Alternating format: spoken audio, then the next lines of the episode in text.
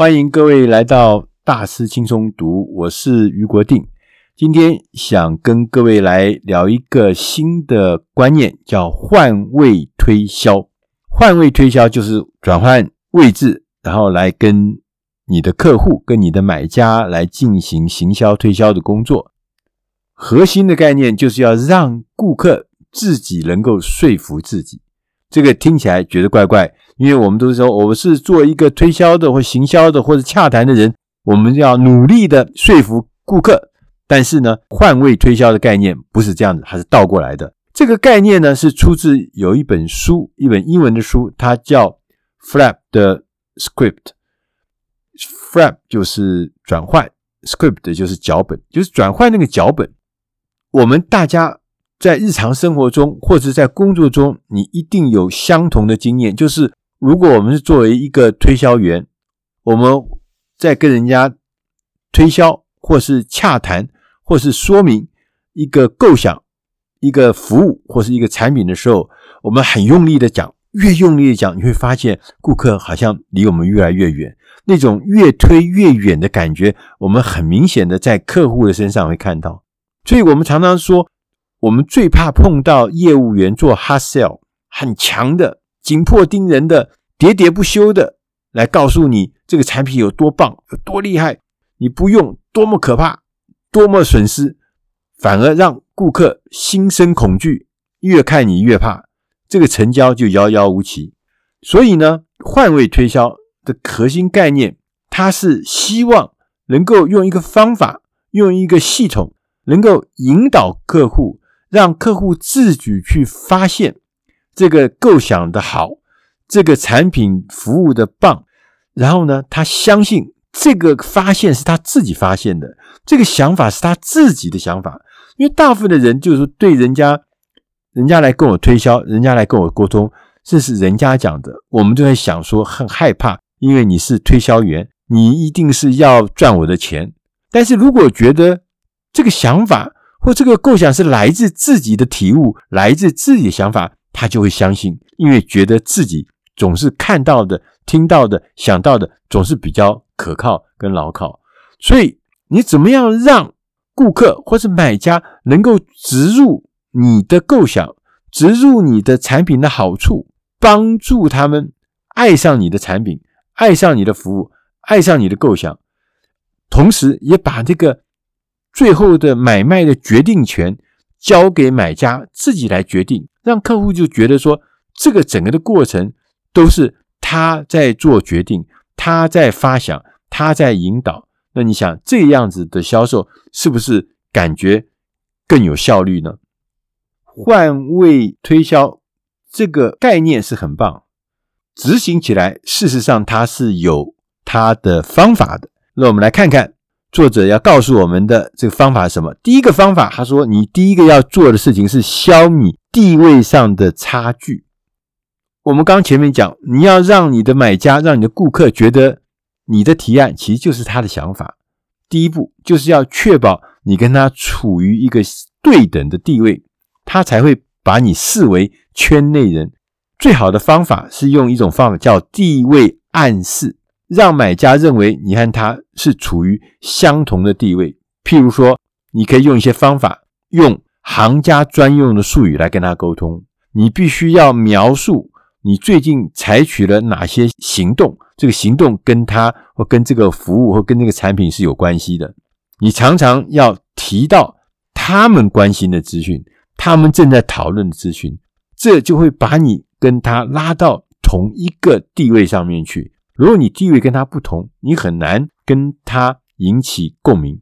第二个步骤是要赢得对方的肯定。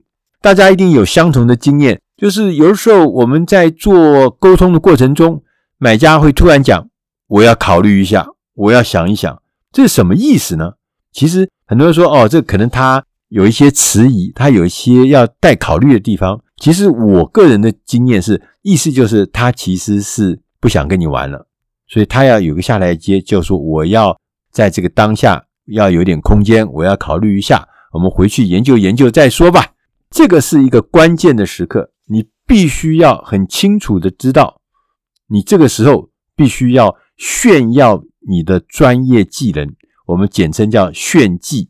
炫耀你的专业技能，可以凸显你的专业的水准、专业的技术跟专业的知识。炫技最大的目的是要消除买家的疑虑，就看前面讲，我要考虑一下，因为他有疑虑嘛。透过这个炫技，你让顾客觉得你是这个领域里面的技术专家。当然，你要切记，在炫技的过程，你绝对不要让人家觉得你是一个骄傲的、自豪的、自大的人，那个你会绝对会误事。你要让人家看起来是一个很平凡。很简单的，甚至说这个感觉就是小事一桩。这些事情其实我早就已经做过一百次了，让他觉得说很轻松的把那个专业就拉出来，把那个技术专家的地位就拉出来。千万不要让人家觉得你是盛气凌人。第三个步骤要说明你的伟大点子，要具体说明的伟大点子有很多方法。我们这本书的作者，他告诉我们最简单的方法，就是依照我们大家熟悉的三个 W 来进行。就是我为何要关注？对我有什么好处？我为何要选择你？这是很简单的一些问题。Why, What, How，这我们都耳熟能详的。但是呢，在运用起来呢，其实它是非常有意思的。在书里面举了一个例子。他说呢，他们曾经去向一家创投公司，这家创投公司是专门对于生技领域非常活跃的一家创投公司，推销一个销售基因检测的生技公司，希望他来投资。但他怎么跟他讲呢？他从头到尾他都没有跟这家公司在讲说：“哎呀，我的这个基因检测啊，比别家的基因检测要强在哪里，好在哪里？”他从头到尾都没有讲这个事情。他一开始就跟他讲说，他其实美国啊有一亿三千三百万的人患有至少一种以上的慢性病，那这些慢性病呢，不但这个是致死的原因，甚至变成残疾的原因，而且这个数字还不断的提升。那你可以想想看，如果说我们能够早在疾病发生之前就开始预防的话，不是可以让我们的整体的医疗的支出可以节省很多吗？就是预防要大于治疗，它全部的过程中都在讲冬天要来了，你需要准备，你需要调整，你需要适应，否则你就会被淘汰。为什么？因为疾病的慢性病的检测这件事情是未来的整个公共卫生中最重要的主流事情。另外，他也讲在那个。会场里面，在这个生技公司向人家做产品发表的 roadshow 的过程中，他也也就告诉那一位创投公司，为什么我要关注，就是我们刚刚讲的坏我为什么要关注？是因为这是一个主流的趋势。作者呢，在讲完了冬天即将来临的这样子的开场白之后，他接着呢，他做了第二件事情，就是要彰显。对我有何好处？他怎么做呢？他举了一个在现场的他们公司的一个教授，这是一个生化博士。他就问教授：“请问你几岁？”教授说：“七十一岁。”作者呢就说：“我们这些分析师正在认真考虑要投资你们公司的资金，把资金放到你们公司里面去。但是我们要确保一件事情：未来五到十年，教授七十一岁，五到十年你会不会还会保持活力？”还保持健康，甚至心理也很健康。当时这个教授立刻回答说：“其实我比在座任何一个人活到九十岁的几率要高两倍。为什么？因为我是一个分子生物学的博士，我在大学的实验室里面，我拥有各式各样的设备。我们在几十年来，我一直都在治疗我自己的遗传缺陷。”所以现在我研发出这一项检测基因疾病的这个试剂，所以我能够轻松的活到一百二十岁。这个时候，教授就拿起了他们的产品，一个基因检测的这个试剂，同时他也轻易的告诉你，我因为有这个试剂，所以我其实是比你活得更久，机会更高，而且是机会是多两。那作者告诉我们，两倍是一个神奇的数字。如果说你说我的产品比别人只好百分之十，大家就会打哈欠。但是如果你说我的产品好上两倍的时候，大家会认真听。第三个事情是讲叫共同承担风险，就是我为什么要选你？这个作者呢，他说我们继续呢就告诉他说，今天我们在座的这位生化博士呢，就是我们公司的研究的负责人，他在这个生化基因方面呢，他曾经得过多少多少的荣誉，他曾经。花了多少多少的钱，花了多少多少的时间，拿到了十几项的专利，花了十五年的研究，甚至呢，他在全世界有二十五位的同事跟他一起协助在做这件事情，他们长期的孜孜不倦。他其实要告诉你一件什么事呢？他就告诉你一件事情说，其实我们已经长期的在负担这个风险，不管有再多的困难，我们也从来没放弃过。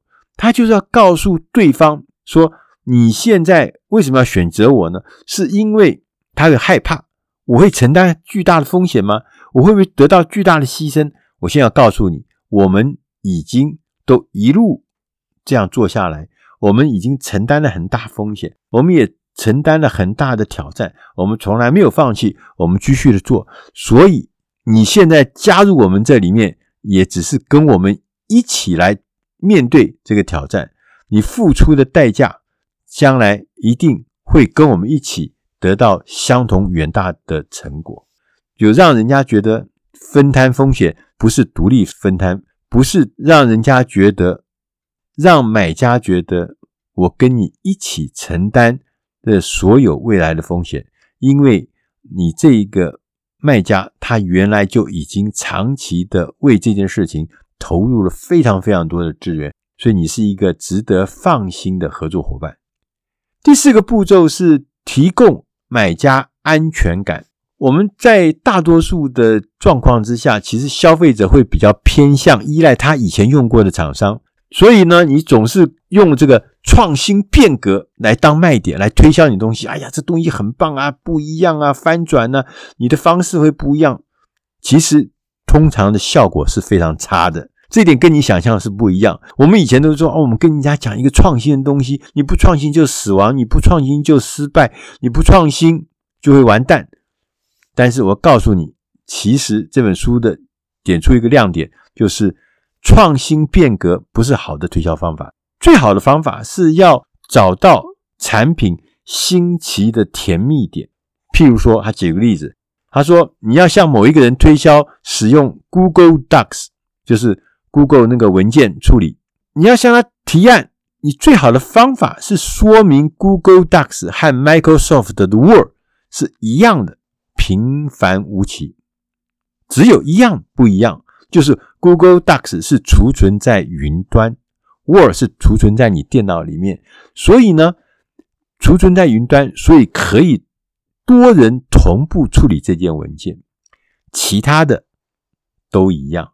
其他的都跟微软的 Word 非常的相似。为什么要这样说？为什么要这样做？因为很简单，就是第一个，他先强调变化很小，没有大幅的变化，但是只有一个东西是不一样，就是云端这件事情。哎，这个块呢，就叫做新奇分块。新奇分是分开的分，分块就多出那一块，就从这里面来切入。你不要一开始就把人家讲的天翻地覆的不一样。当然，我们知道 Google Docs 是确实有很多与众不同的地方，但是你不要一开始把讲到把人家吓死，要人家好像重新天翻地覆的去换一个系统，人家会害怕。第五个步骤是利用买家自然的悲观看法。我们常讲说，我们总是希望我们要把那个乐观的情绪来传播或传染给买家。让这个买家所有的疑问、所有的疑义都会呢消除，有同意你的东西，哎呀，你这东西真好。但是这个方法通常你以为你把乐观的情绪传给别人，最后反而会变成争论跟辩论。任何一位买家在跟你沟通的过程中，都会经历有一段时间。不安、悲观、怀疑，这是正常的。要经历过这一段以后，他才有可能正式的跟你做生意，正式的成交。